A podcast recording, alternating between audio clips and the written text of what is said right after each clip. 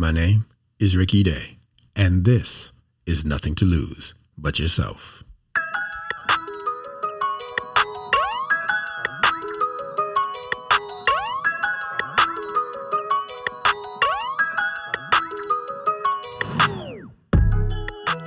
What's going on, everybody?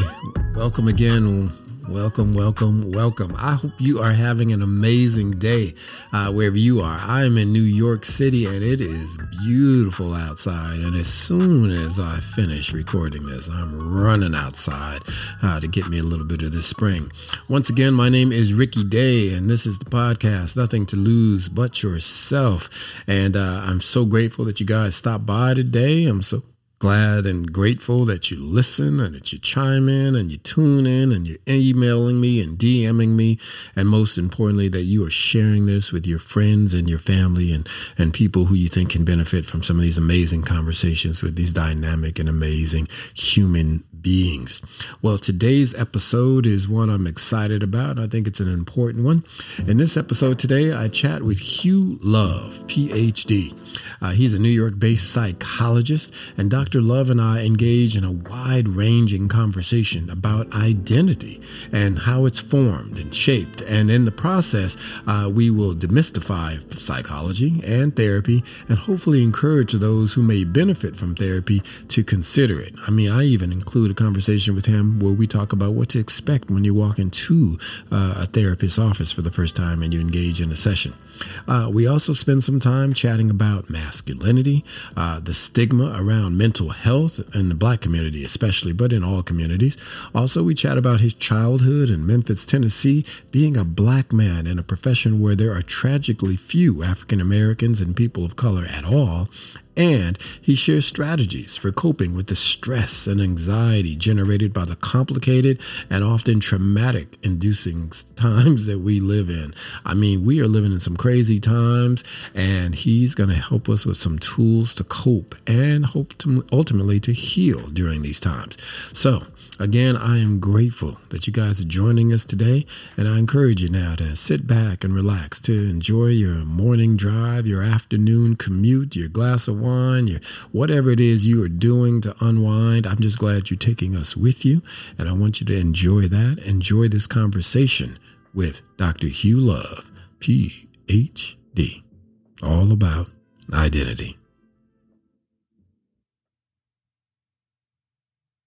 Well, as I shared, my guest today is, uh, I think, an important one because it's a conversation that we all need to have. A conversation about our mental health, about how I, how identity is formed, and all those important uh, mental uh, health uh, issues. Uh, and so, our guest today is Dr. Hugh Love. PhD. Don't you love that? It has a sound to it. Hugh Love. Dr. Love.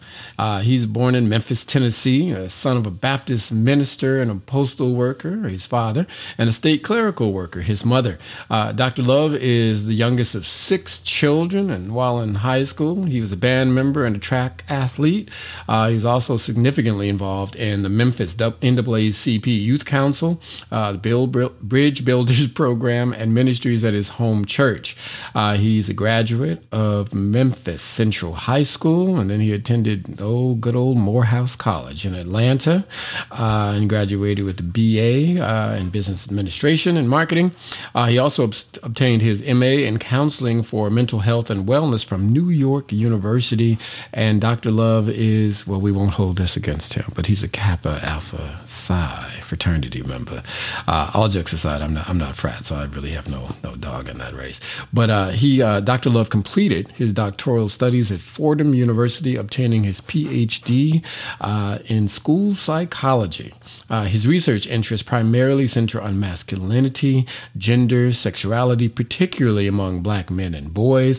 And Dr. Love's dissertation, entitled Potential Moderators of Masculinity, Ideology, and Health Risk in College Black Men, explored the correlation between adherence to traditional masculine norms and health outcomes in a sample of young black men also focusing on potential protective factors. So there's a lot to unpack there, a lot that I think is going to be beneficial to each of you, and that is why we've invited him to be on the show. Welcome to the show, uh, Dr. Hugh Love. What's up, man? How are you?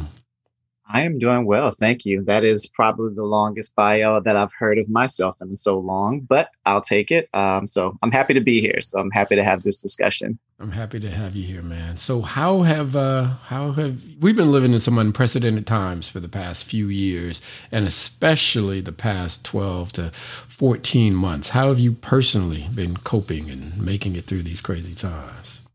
Oh, it's a roller coaster ride, man. Um, you know, I am human just like anybody else, and no amount of degrees or anything of that nature um, fully protects you from this kind of unknown pandemic situation where we just kind of got blindsided. So, myself, I've just been, you know, I, I try to practice what I preach. Um, and so, what I've been doing is taking it one day at a time, one month at a time, knowing that, you know, things that I was adjusted to at the beginning of the pandemic didn't hold through, didn't hold true six months into the pandemic and may not hold true nine months into the pandemic. So I've had to maintain that flexibility to pivot um, and really recognize the things that are in my control and just healthy habits, work out when I can, eat good, try not to eat too poorly um, you know try to keep connections with people even if it's from a distance. So you know it's a day it's a monthly weekly daily struggle to just make sure i stay balanced. Yeah i, I can only imagine. It's been that way for me. I started off uh, grateful and doing well and working from home and still employed and safe. And i was like all right i'm good. This you know time out. I'm good with this. I, I like some time to myself but as it's dragged on and people who I know and love started passing away, and you know these things really kind of turned pretty quickly, uh, and it can be very challenging. Um, you know, this is an important conversation I think we're going to have today. I don't think it has to be all super deep and serious the entire time. We can have fun too, but it's an important conversation, uh, and particularly because I'm, you know, I do the podcast out of service to other people, to humanity, uh, and, and, unpacking the power of loving yourself and embracing yourself and your identity. Um, but also just figuring out ways to, to do that based on other people's experiences and watching how other people have made it through life and, and coped. Uh, but before we get too deeply in the conversation, I wanted to mystify and uh, define some things so that we're all on the same page about what we're talking about. So let's start with the basics. Can you kind of define for folks who are listening what psychology actually is, whatever that basic definition of what psychology is? If you really just want to boil down what psychology is, it is the study of behavior and the mind. Um, it's not even the like some people like to use the word the study of human behavior, but there are psychologists who specifically study animal behavior. And so it is literally just the study of behavior and the mind that's usually applied to human beings. Um, but if you really boil it down to its essence, that's what it is. Yeah, see, that's important because I don't think people necessarily knew that. Um, and then, what exactly is therapy? Explain what therapy is. Define what therapy is. Oh, I think different people would define therapy differently, but it is usually, you know, most commonly defined as a relationship between um, a behavioral health professional and an individual, family, or group um, in which the individual, family, or group engages in exploration of whatever brought the person to therapy. And so there's really not this really circumscribed, very specific definition of therapy other than this relate this relationship between the entity seeking therapy and the party providing the therapy with the ultimate goal of um, creating or or shaping a better life for another individual. Okay, so therapy is not really about or always about something being quote unquote wrong or there being an issue. It's really about understanding and unpacking some behaviors and looking at ways to enhance and, and make your life better with a professional who's trained to help you do that. Is yeah, that fair? That, it doesn't mean that the therapy doesn't mean that you're crazy. Um, therapy doesn't mean that you, you know, have some significant diagnosis um, that I might look up or be able to diagnose, but it doesn't require that. It requires compliance, it requires the desire to engage in works that helps you, you know, come into your best self. Mm-hmm. What it highlights is the difference between having a conversation with your boys or your homegirls and what it means to go to therapy. I'm not here to to necessarily coach you or give you advice. I'm here to one help you explore the issue so look at it from all angles, all sides, and you can do that when you're able to take a kind of a, a, a bird's eye view from it, um, because it's not my life. It's not something I'm able to pull back from it and maybe see some things that you're missing because you're so close to the situation. Mm-hmm. And so I think um, you know, oftentimes when we go to our family members or we go to our friends, what we're really looking for is either someone to placate us, pat us on the head, or give us some advice. And while there is some advice, quote unquote, giving in therapy, it is in the pursuit of you first figuring out what it is that's going on and then thinking of ways with someone, not for someone. I don't do therapy for you, I do it with you. Um, because it's all about you I'm just the person behind the screen, as I like to tell people. I'm the person who is there to help guide you, but I'm not doing it for you. Uh, no, that's very, very helpful. So now that we know what psychology is and we know what therapy is, I, I, I can only assume that these past few months have been, unfortunately, good for business. like there's a lot going on. in many ways i would say in many ways quote unquote they have. And again i like your reframe. It's like unfortunately yeah um, there has been an increase in a desire and or a need um, for mental health services from a trained professional. Um, and it also has exacerbated issues that my current caseload already had. Mm-hmm. so take somebody who's already struggling and you put them in a, uh, a whole world full of struggle and then you get some exacerbation of symptoms. Yeah. What kind of effects have you seen uh, on people during the pandemic and the racial reckoning for that matter? Because that's equally traumatic for african americans. What have you seen an uptick in any particular kinds of, of stresses or effects on people?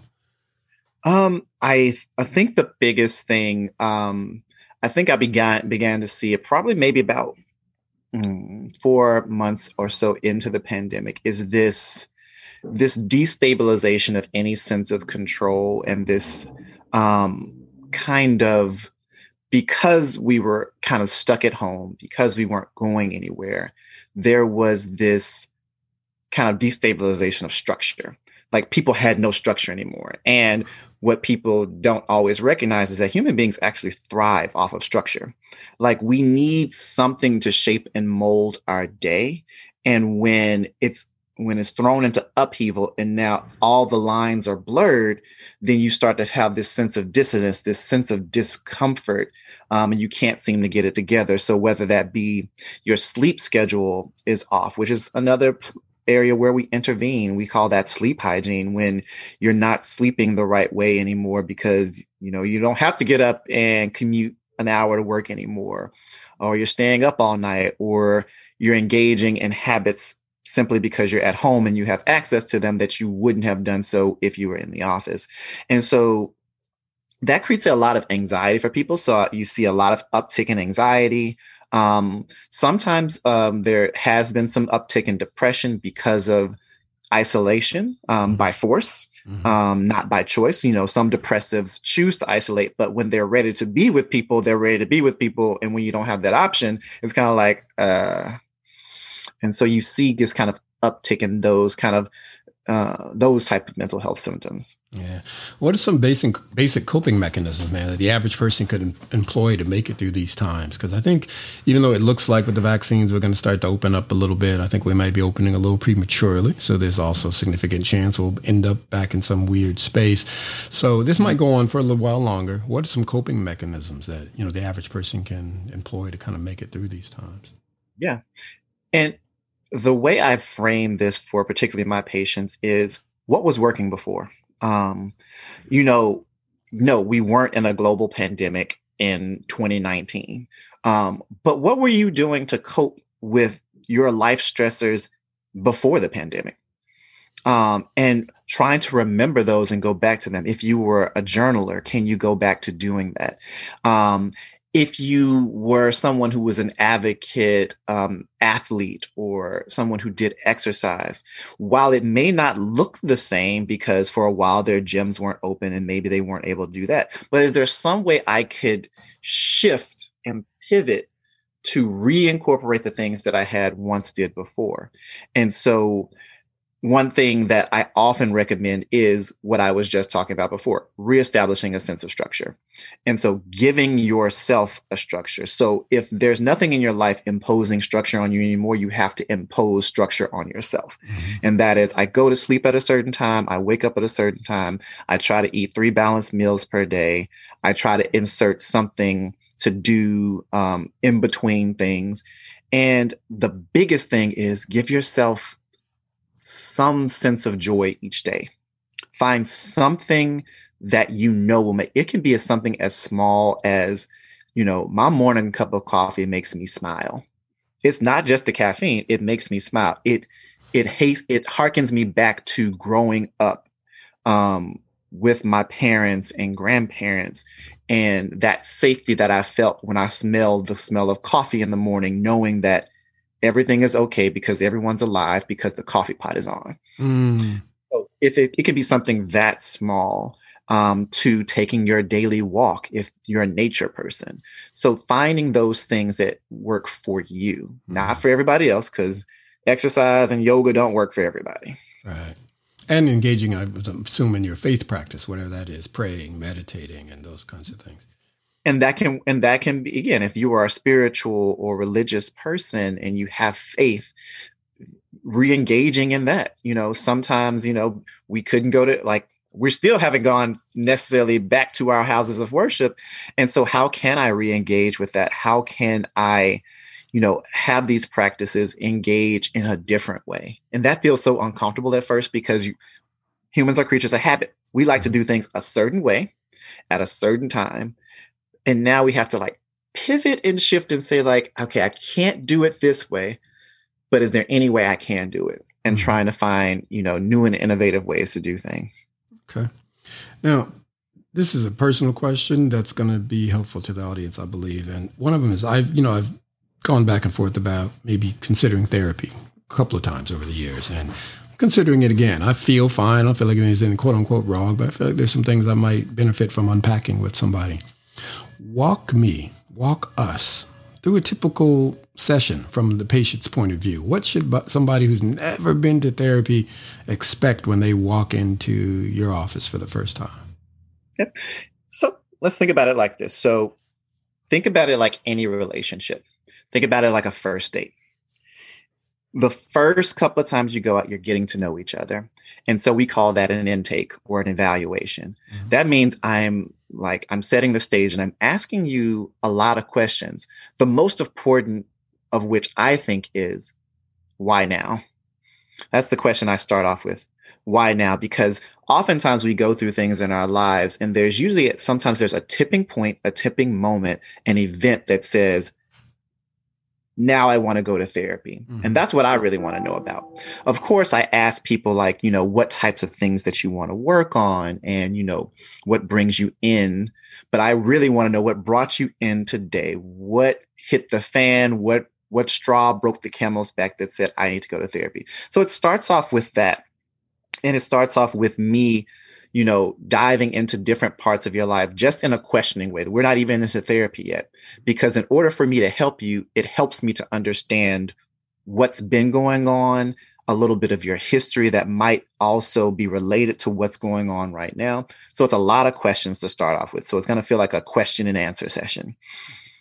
And then once we've completed what we call the intake or the initial evaluation, then we sit down together and we decide, okay, based on everything here, you know, sometimes there's a diagnosis, sometimes there's a not, not, but what there is is this is what I'd like to work on based on what I've told you. And we can we do that together.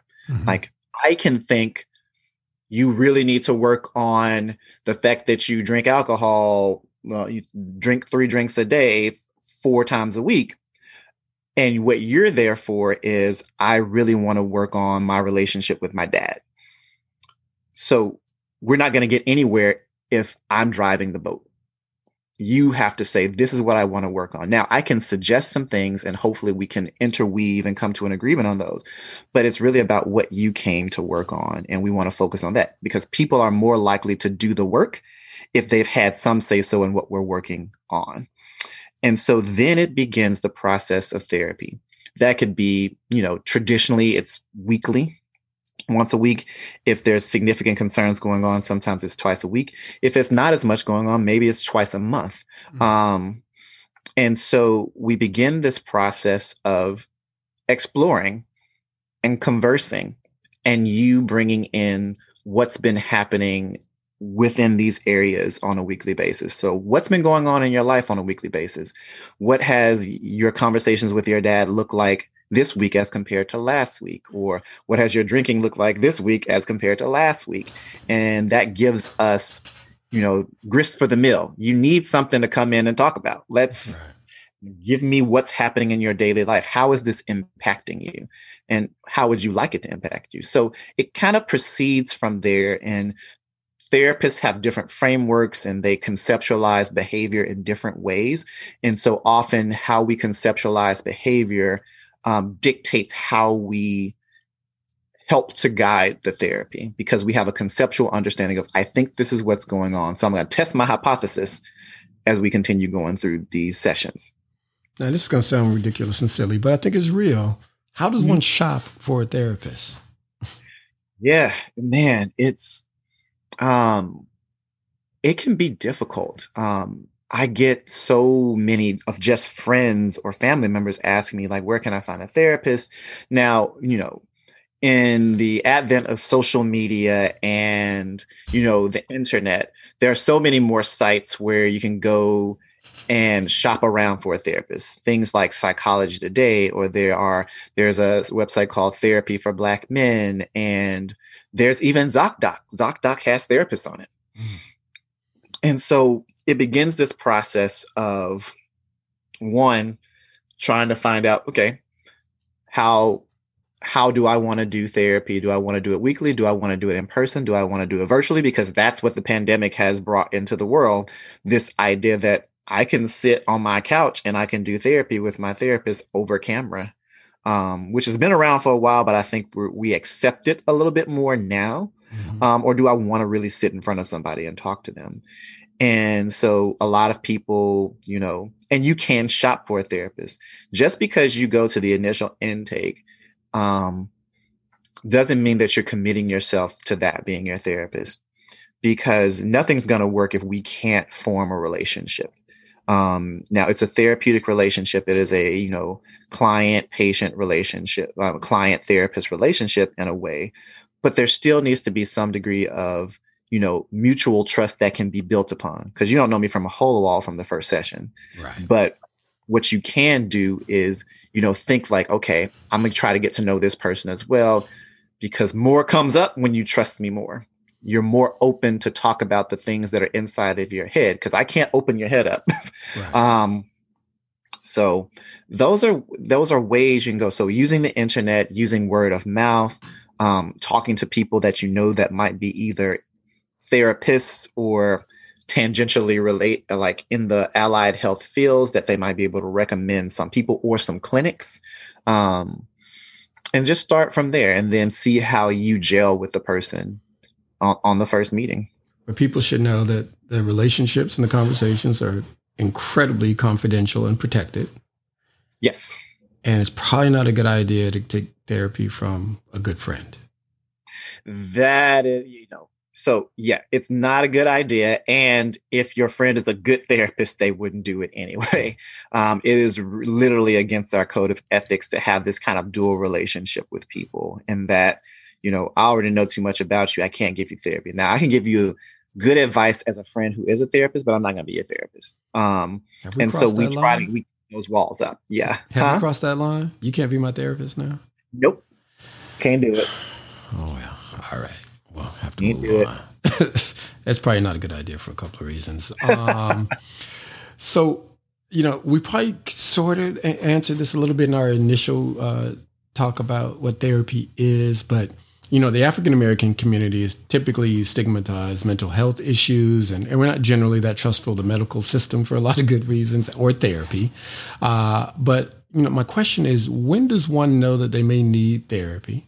Or more generally, who can benefit from therapy? And what do you say to listeners, particularly African Americans, who may be feeling some kind of way about the benefits of therapy and their concerns and, and fears? Yeah.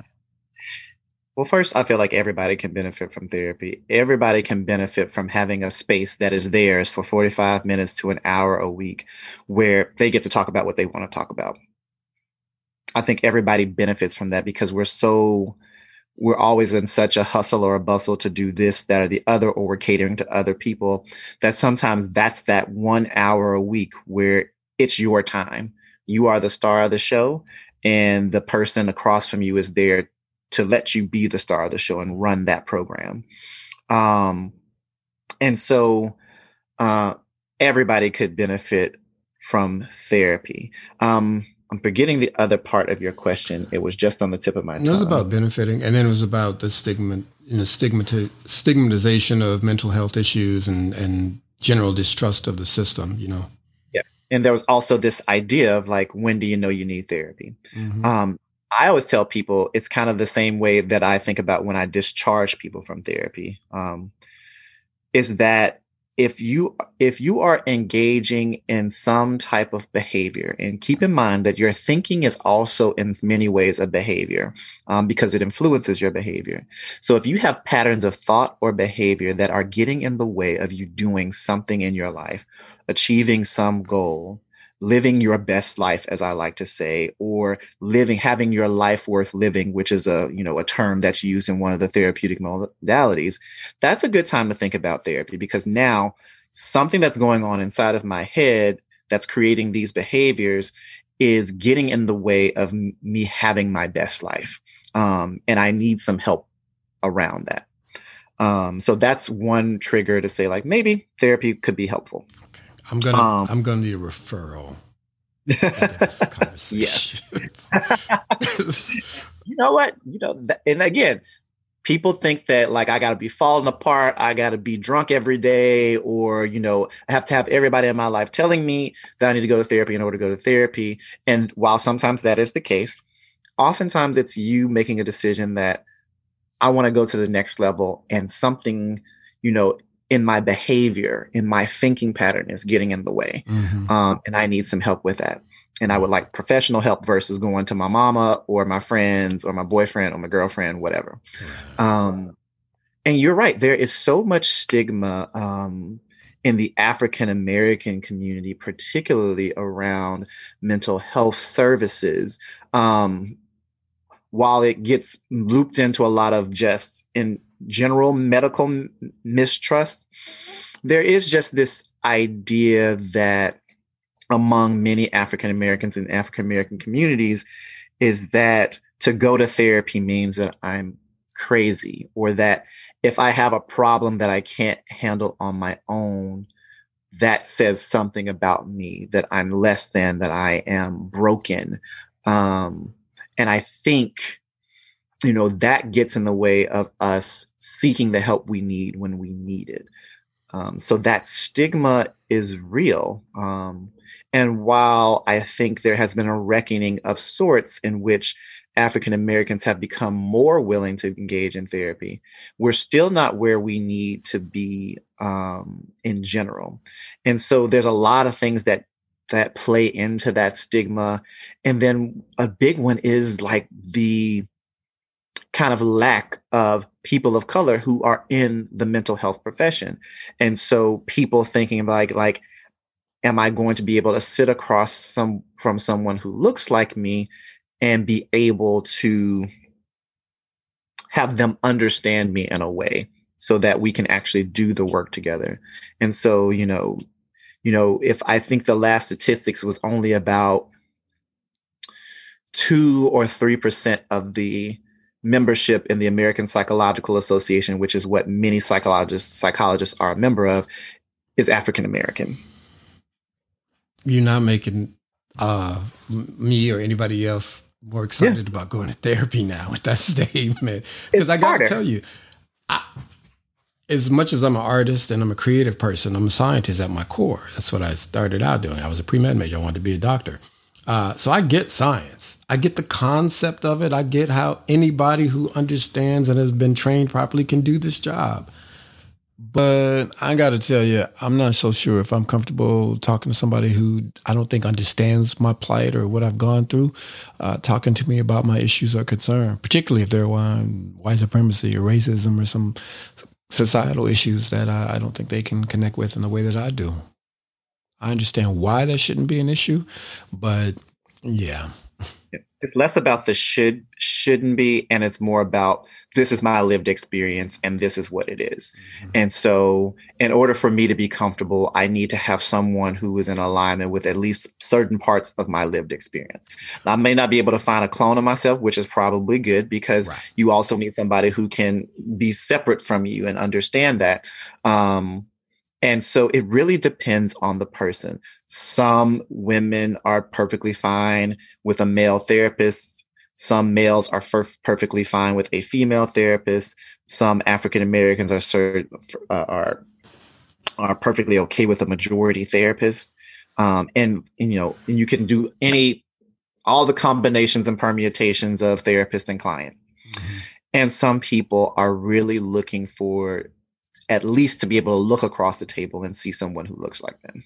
Yeah, I just think it just seems like it would go a long way towards you doing what's important, which is opening up and, and sharing as much as possible so we can make you guys and your job yeah. easier. Uh, you know, so much of this podcast, man, is, is focused on discovering embracing and loving your authentic self and and and identity itself. And I want to hear a little bit more, just a little context for people about who you are as a person and and how you came to be a psychologist. So you know you're from Memphis, right? And, and you went yeah. to Morehouse, and we know a little bit yeah. about who you were raised by. Uh, just you know, real light touch on it. What was childhood like for you, and and growing up in Memphis? You know what? Childhood was pretty good. I came from a two parent household, which again is not always necessarily a great thing. Um, but you know, it was good having both of my parents in the household and you know shaping and molding me but you know i don't think i really you know when you're a teenager living in the house with your parents i don't think you realize how much who they are impacts you later on in life until you're later on in life looking back like ooh, that's maybe why I think the way I think, or good, bad, or indifferent. Um, or this is maybe why I like the things that I like, or maybe why I got into the profession it is that I that I'm in now. Um, and I had that realization probably like during one of my internship interviews. And one of the, the you know the interviewers asked me that question, and it made me stop and ponder and like and begin to look back over my life at particularly my parents my grandmother and my great grandmother and kind of the roles they took in people's lives they were helping professionals in and of themselves. They may not have had a degree in psychology or social work or anything of that nature, but they were always out helping the community in some way, shape, or form, whether that have been teaching Sunday school, being the president of the mission at church. So, you know, food drives or, you know, taking care of the church or fixing things for everybody in the church or doing taxes for people in the community. Um, yeah, it was, you know, I didn't realize that impact until I was probably in my 30s. yeah, it's, it's it's amazing. And the older you get, the more it kind of surfaces because I realize now as I look back and I'm looking at my life, my career, my father shows up most in how I move in terms of work. He's like a hardworking person, always doing everything himself, knows everything, whatever. So I'm very that when it comes to my career. Um, I'm both my parents when it comes to they're always helped people, always open and supportive of other people. I'm very much them when it comes to that. And then my mother shows up in my relationships. And I don't know if it's a good thing or a bad thing, but she shows up. Like the emotions are right here on the sleeve, uh, which you know can serve you well sometimes, and other times it can't. But yeah, you, and but I'm very grateful that they're my parents, and they definitely put a stamp on, on who I am. Although I'm very much my own person as well. Um, how do you self-identify pronouns and, and all that stuff? I I use um, cisgender male. He, okay. I always trip up. He, him, his are my pronouns. it's it's an important discussion because I think you know it's it's kind to do it because you just don't we shouldn't we live in a space now where we shouldn't make these assumptions about who people are and how they want to identify. And so it's it's kind to ask as an older person i'm not gonna lie it's still a journey for me because i'm just like wait what?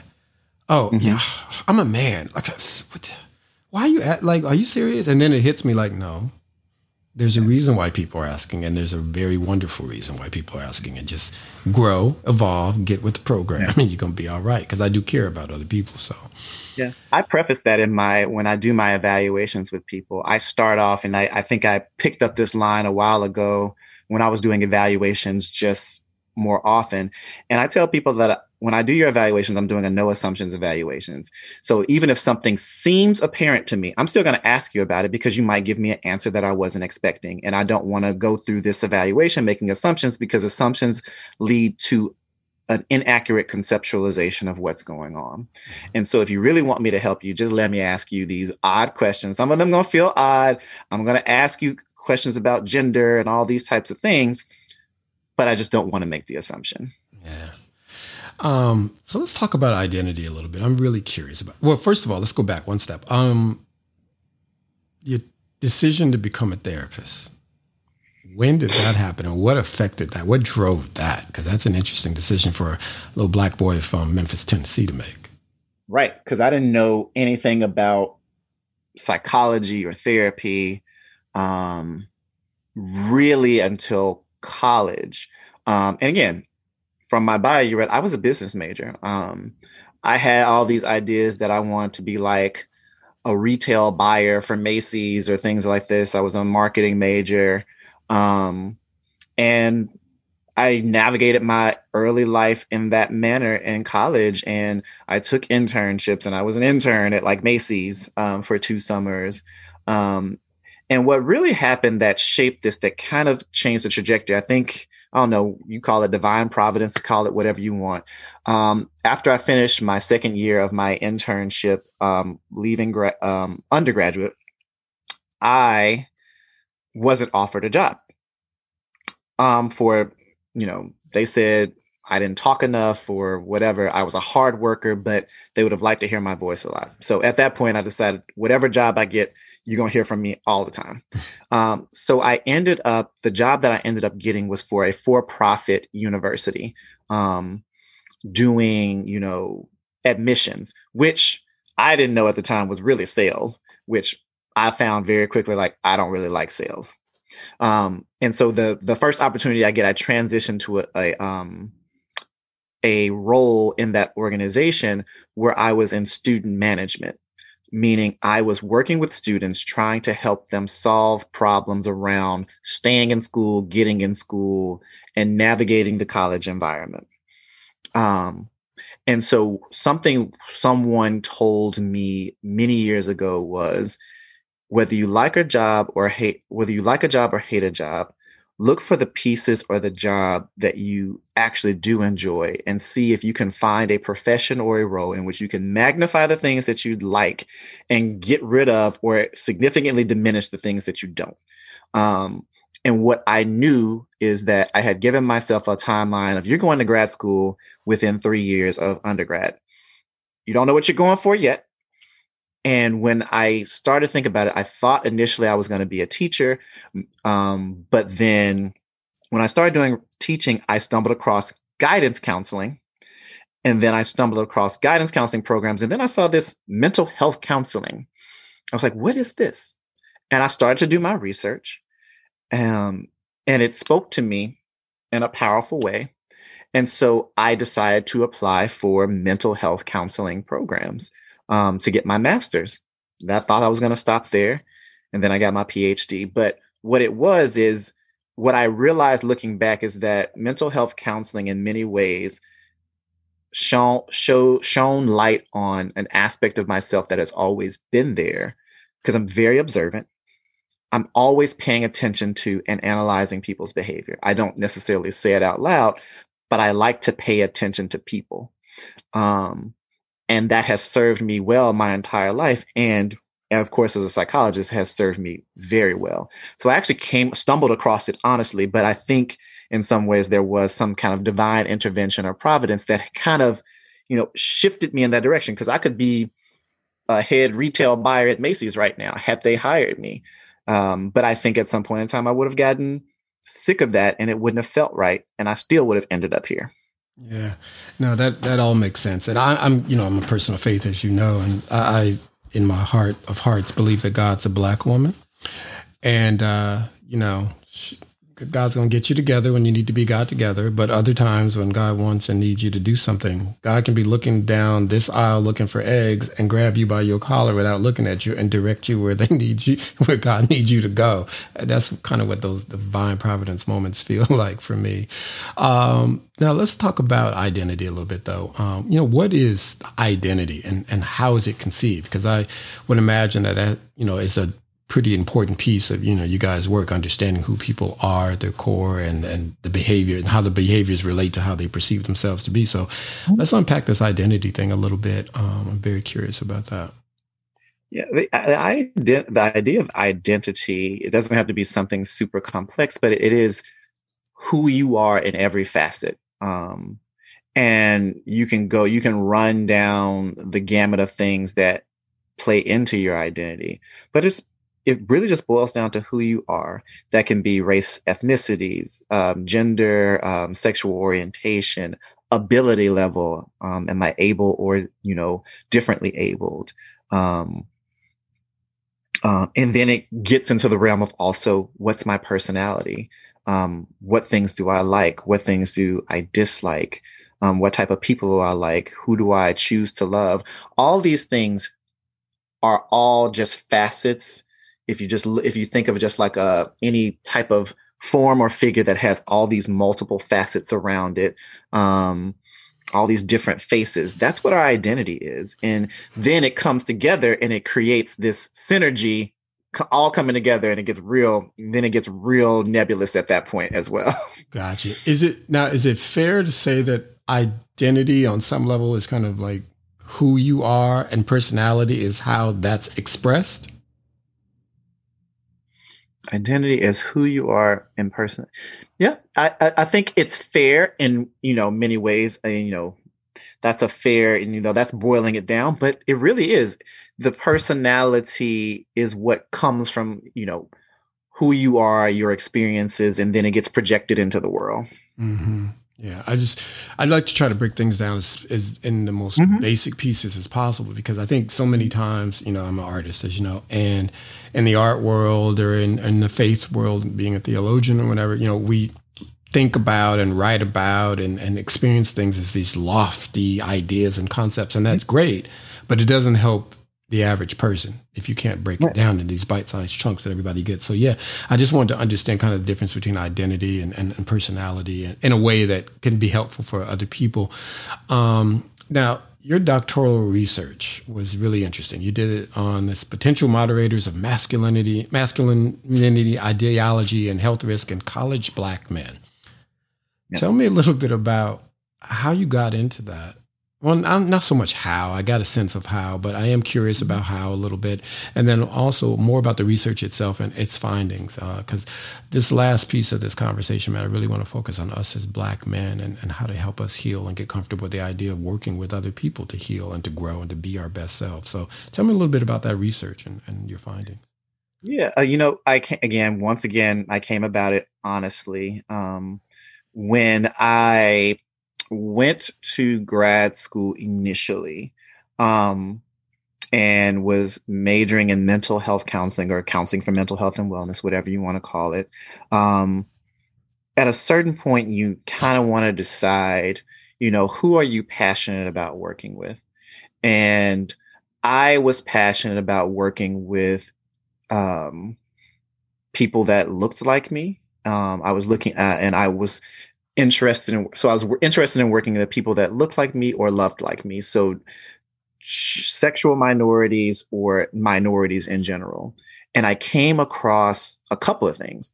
My first internship site in my master's program was at this um, institution in new york that caters to lgbtq LGBTQ youth. And then I also found a research institution because at that time I had decided that I wanted to pursue my PhD. So I wanted to get some research experience. So I ended up being a research intern for this organization that did all this research on gender, uh, mostly sexuality as it relates to like behavior and HIV. So let me hold you yeah. there. Let's roll that back. I don't want to make assumptions that other people know what I happen to know already, which is love like you, look like yep. you. What's love like you mean? Love like you is meaning as I as my I, I identify as a gay male, and so that's that's yeah. So I think many therapists are drawn to topics and subjects that are sometimes, particularly therapists of color, and if any psychology major who's doctoral level, I always feel like they pick a dissertation that they are passionate about. And it's usually for reasons that are either central to or tangential to their identity. Because keep in mind, to do a dissertation, I got to stay interested in this for about about three years, and then I got to do a lot of writing and research on it. So you better be interested in it, otherwise you're going to be very bored and you're and, never going to finish your dissertation and miserable and probably not be able to defend it. You'll be uh, ABD for eternity because you're so bored. You rather clean the tile than do the research. Mm-hmm. Um, and so you got to pick something that you that you're passionate about. And so I found that, and and that made me stumble onto this idea of masculinity and gender and gendered socialization. If you want to just you know give it a name, but gendered socialization and gender roles and how we navigate the world as men and women. Mm-hmm. How are we, how does that come about? Which is very much related to identity development and socialization in our society. Um, and then how does that play out across our lifespan? And and then you add the inter- intersecting variables of race ethnicity to that and that even further blurs the picture. And so I was fascinated by this, particularly, you know, growing up in the South and knowing men who had to or be a certain way. Um, or they or so they thought mm-hmm. because society had told them that's what it was. That's what gendered socialization means. We socialize men and women differently. And I think for a long time we felt like that's that's how it had to be. You know, men have to do it this way and women have to do it this way, and nor never shall the two meet in the middle. And that has led to, particularly for you know, yes, that has led to a lot of issues for women. Um, and that's when the feminism movement came um, into being and helped women to break free of that traditional gender role. There was not necessarily a counter movement on the part of men at that time. But, you know, the work around men and masculinity actually came out of the work on feminism. So when women started to understand themselves better and their roles in society, then men, um, for about the last 30, maybe 40 years at this point, started looking like, so why do men have to be this way? Mm-hmm. And how does this affect us? Because what the research shows very, very clearly at this point is that the traditional ways that many men have been raised and taught to be men leads to significant issues um, in their health and well-being over time, whether that be physical health or mental health socialization as well. It leads to issues in our relationships with our family and our friends and our partners. Um, it leads to poor outcomes as far as going to the doctor because we feel pain, because we've been taught as young boys that boys don't cry. If you feel pain, tough it out. Mm-hmm. Um, when that pain could really be a signal that you really should go to the doctor. Right. um, and so there's all these things around restrictive emotionality. We can't express emotions. All these things have been tied to poor health and mental health in men. And then you add black men and you add kind of the context, the African American and black community, and it gets even worse. And of course, being a black man, I was like, oh, I can't let I can't let my people go out like this. Um, because that's that that was my passion. Like if this is what's happening and nobody's paying attention to it, like this ain't good. Yeah. No, that's very, very fascinating. And I'm glad that, you know, this is why this conversation is so important to me because I think there's so much to unpack. And I'm glad you tied it to the negative outcomes physically and mentally in terms of health as you as you continue to grow because it does affect people in so many ways. Um, and it's interesting because people hold on, even things that don't serve us well we tend to try to hold on to because that's just the way it's always been done, or that's how it's supposed to be, or I don't want to be ostracized from my community, my family, my whatever. Uh, and I'm not even just talking about sexuality. It's just, you know, being this man's man and all this emotionally unavailable crap, which is not realistic because as human beings, we're emotional creatures. And if you, if you only taught you can express one emotion, aggression or anger, then obviously uh, that's not going to end well for a lot of people, including the people you love. Um, we're in an interesting moment though, with you know this this this gender kind of liberation moment, I call it, where people are pushing back against all these you know these norms, quote unquote, that we've uh, placed on people, uh, and you've got people like Lil Nas X making these really bold statements. I'm just curious, from a psychologist, from a therapeutic point of view, what do you see as the impact of this this moment that we're in, and specifically, can use Little Nas X and, and the controversy around him living his truth and, and speaking to it as where we are, and and what do you see the positive and negative uh, effects of how this is playing out publicly? Yeah. So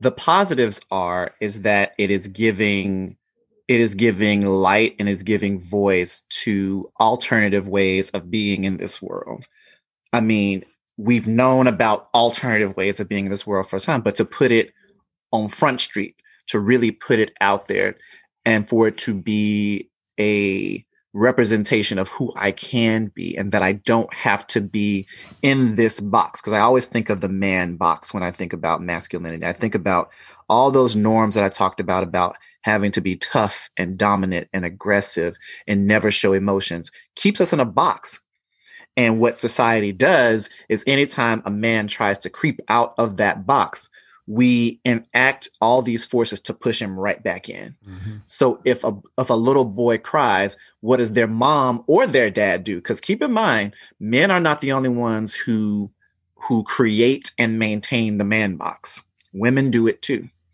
And so if a little boy cries, his mom might shake him and be like, "Boys don't cry. Get it together." Like like man up, in which is a word that people have used over time. And so we force them back into the box.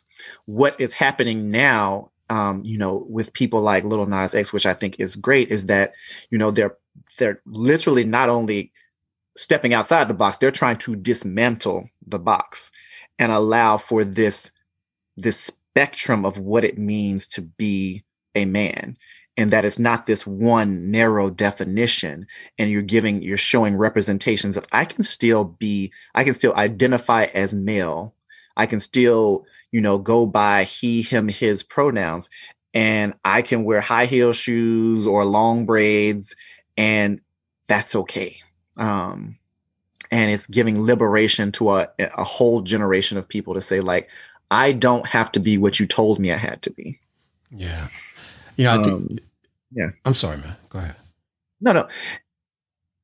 It's because the negatives are is what I think what happens with the negatives there is that you know you also get to see on Front Street those mechanisms, you know, as they do, trying to push people back into the box. Mm-hmm. Mm-hmm. Like you see the critics coming out saying this, that, or the other about multiple aspects of you know if you want to use little Nas X, you want like you you know some people are come out about you know the sexual um the the kind of the gender presentation. Some are coming about the religious representation. All of it is still to say like you need to stay in this box because this is how we feel comfortable interacting with you.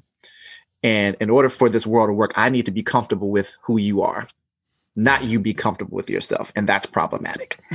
Yeah, that's completely problematic. I think that's what's also interesting though, and ultimately ultimately dangerous, but not a huge concern in the moment because you got to get people free first.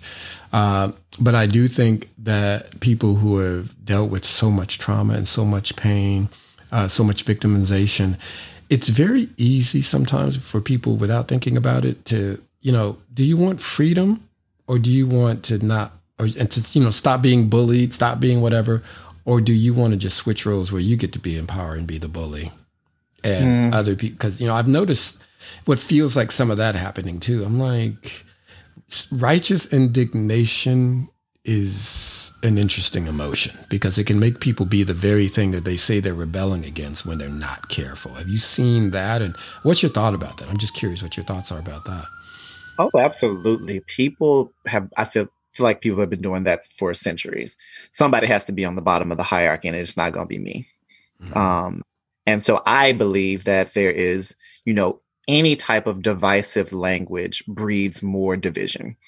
And so it's it really speaks to like these ideas of power and privilege and understanding even if you are the most marginalized individual on the planet you still may hold privileges in areas that you don't even think about as a black gay man maybe i don't have privilege in terms of my race but i'm a male mm-hmm. um, so i hold privilege in that area um, and so i have to recognize that in order to ensure that I'm using my privilege appropriately or I'm giving it away.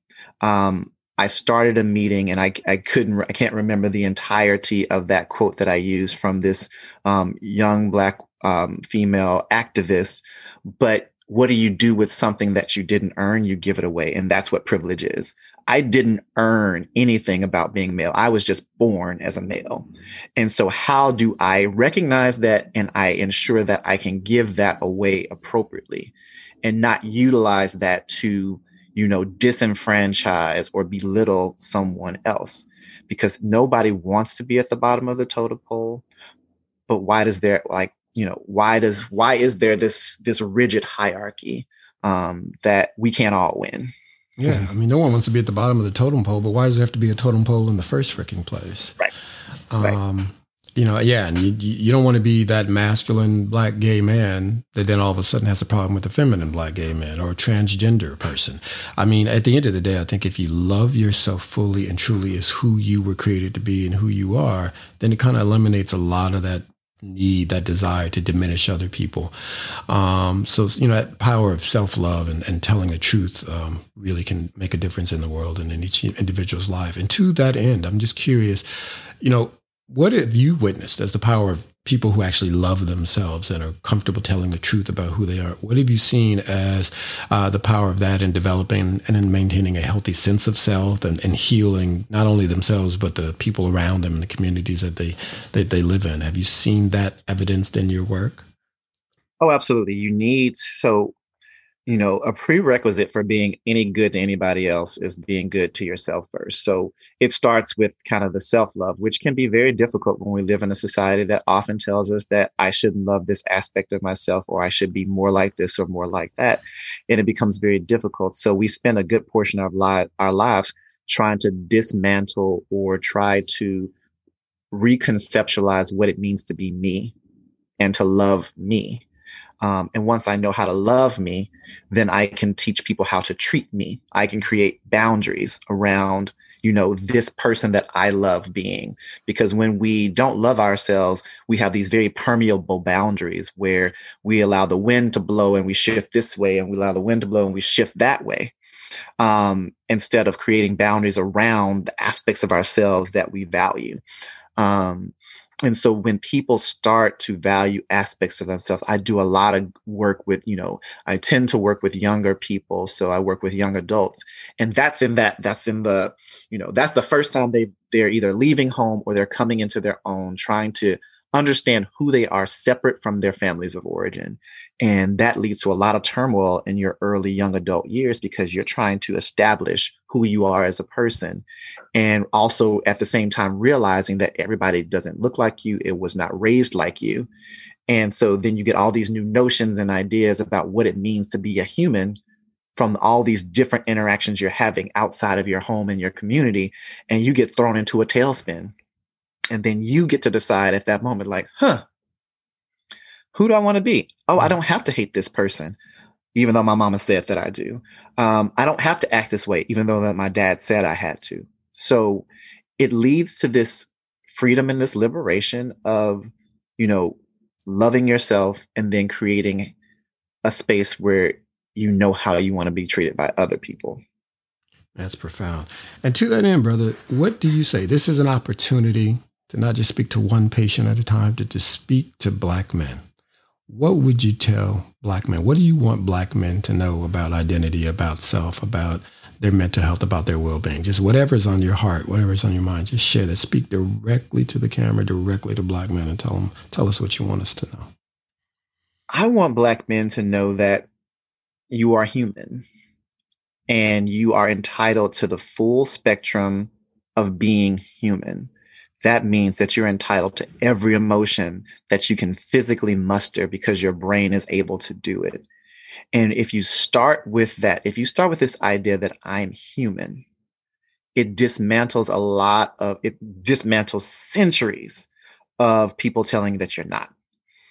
And if we start there, if we start there as Black men, then we can begin to reconstruct what it means to be Black men in our families, in our communities, and to ourselves and each other. And so, if we could just do that, just start off with just believing that you are human and you are entitled to everything that every other human being is entitled to. No, that's beautiful. And, you know, there's this divide that has also often existed in the country, in the world, in the black community, in a number of places, this thing about science or faith. Like there's this false choice between science and faith. I know that you're a man of faith. I know that we worship in the same church. I know that you're raised by a minister, uh, but I also know that you're clearly a science and an accomplished a scientist and an accomplished one. Can they coexist? Of course, I know the answer already, but can they coexist and and help people work their way through that because I think as a country and as a planet, we're really dealing with the answer to that question being the one that's going to determine whether we survive or not. How do mm. science and faith exist in the same space?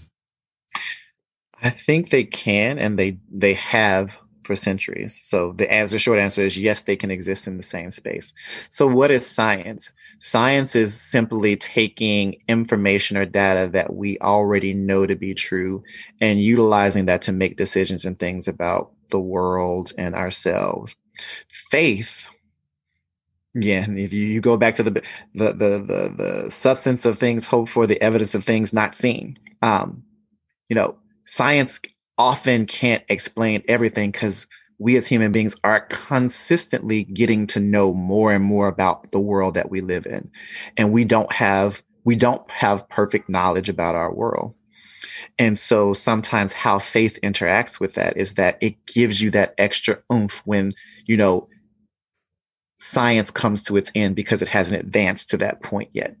So and they i feel like they they exist together on the same earth and they can live in the same body. I can be a scientist who values the concrete, um, but also leaves space for the unknown.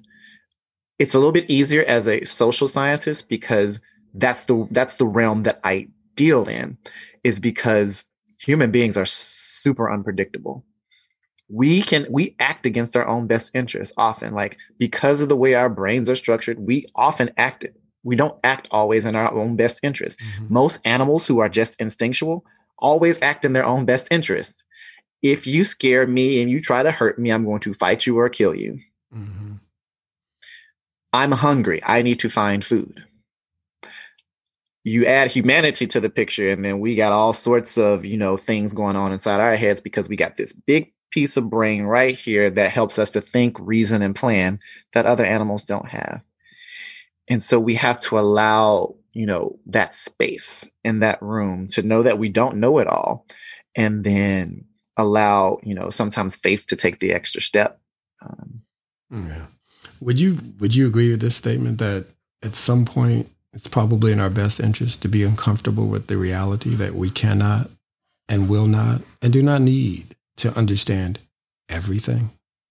Oh yeah, I mean that's a you know that any anxious person is some that's something that I try to teach them from day one. Yeah. Is that you have to learn how to be uncomfortable with uncertainty.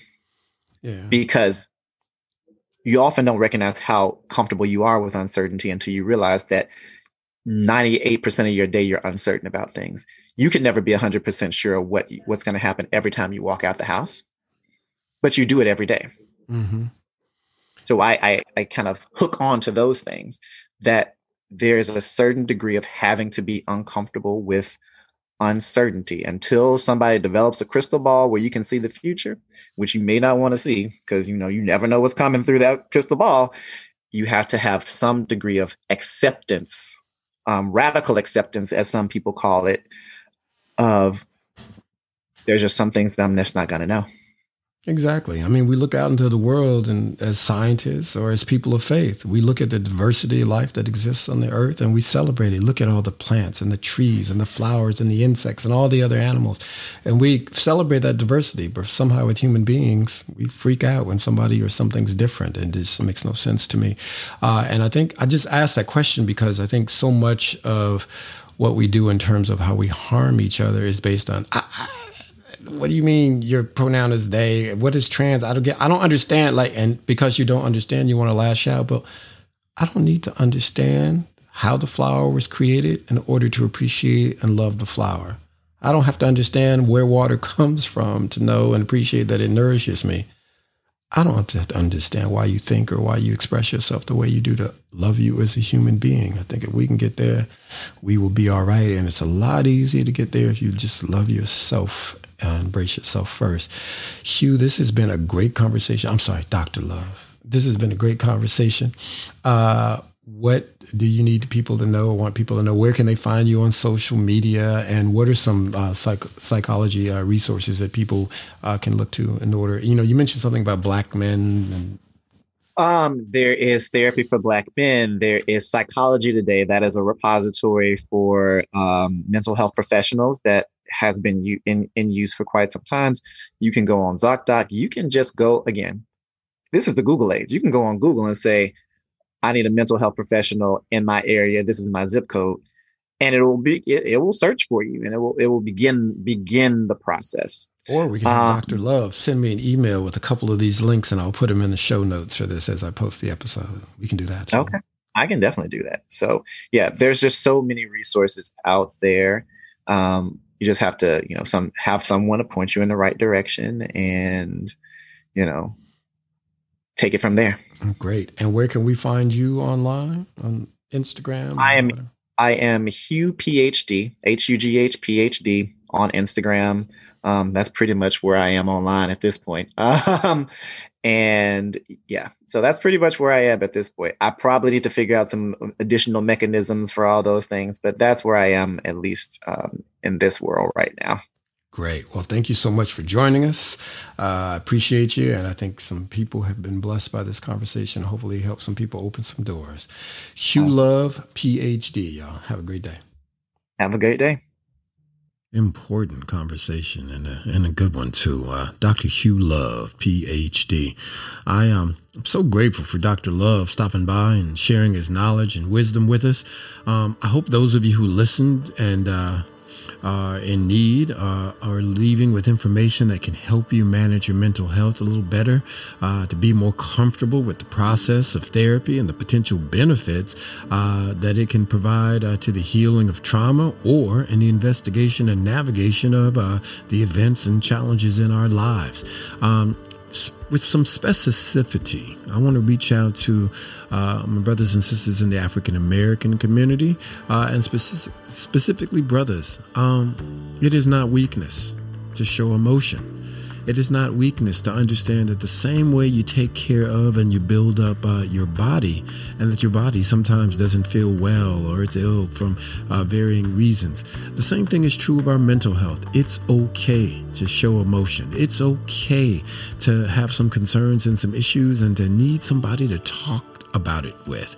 And you know, our boys aren't always the best sources of information. Our boys can't always tell us what we need to hear in order to look at issues and concerns and challenges in our life uh, through a different lens, a lens that will provide much better focus on what's really going on. So I urge us all to be open to therapy, to be open to conversation, and most importantly, to be open to being vulnerable. Because in being vulnerable, you show your humanity.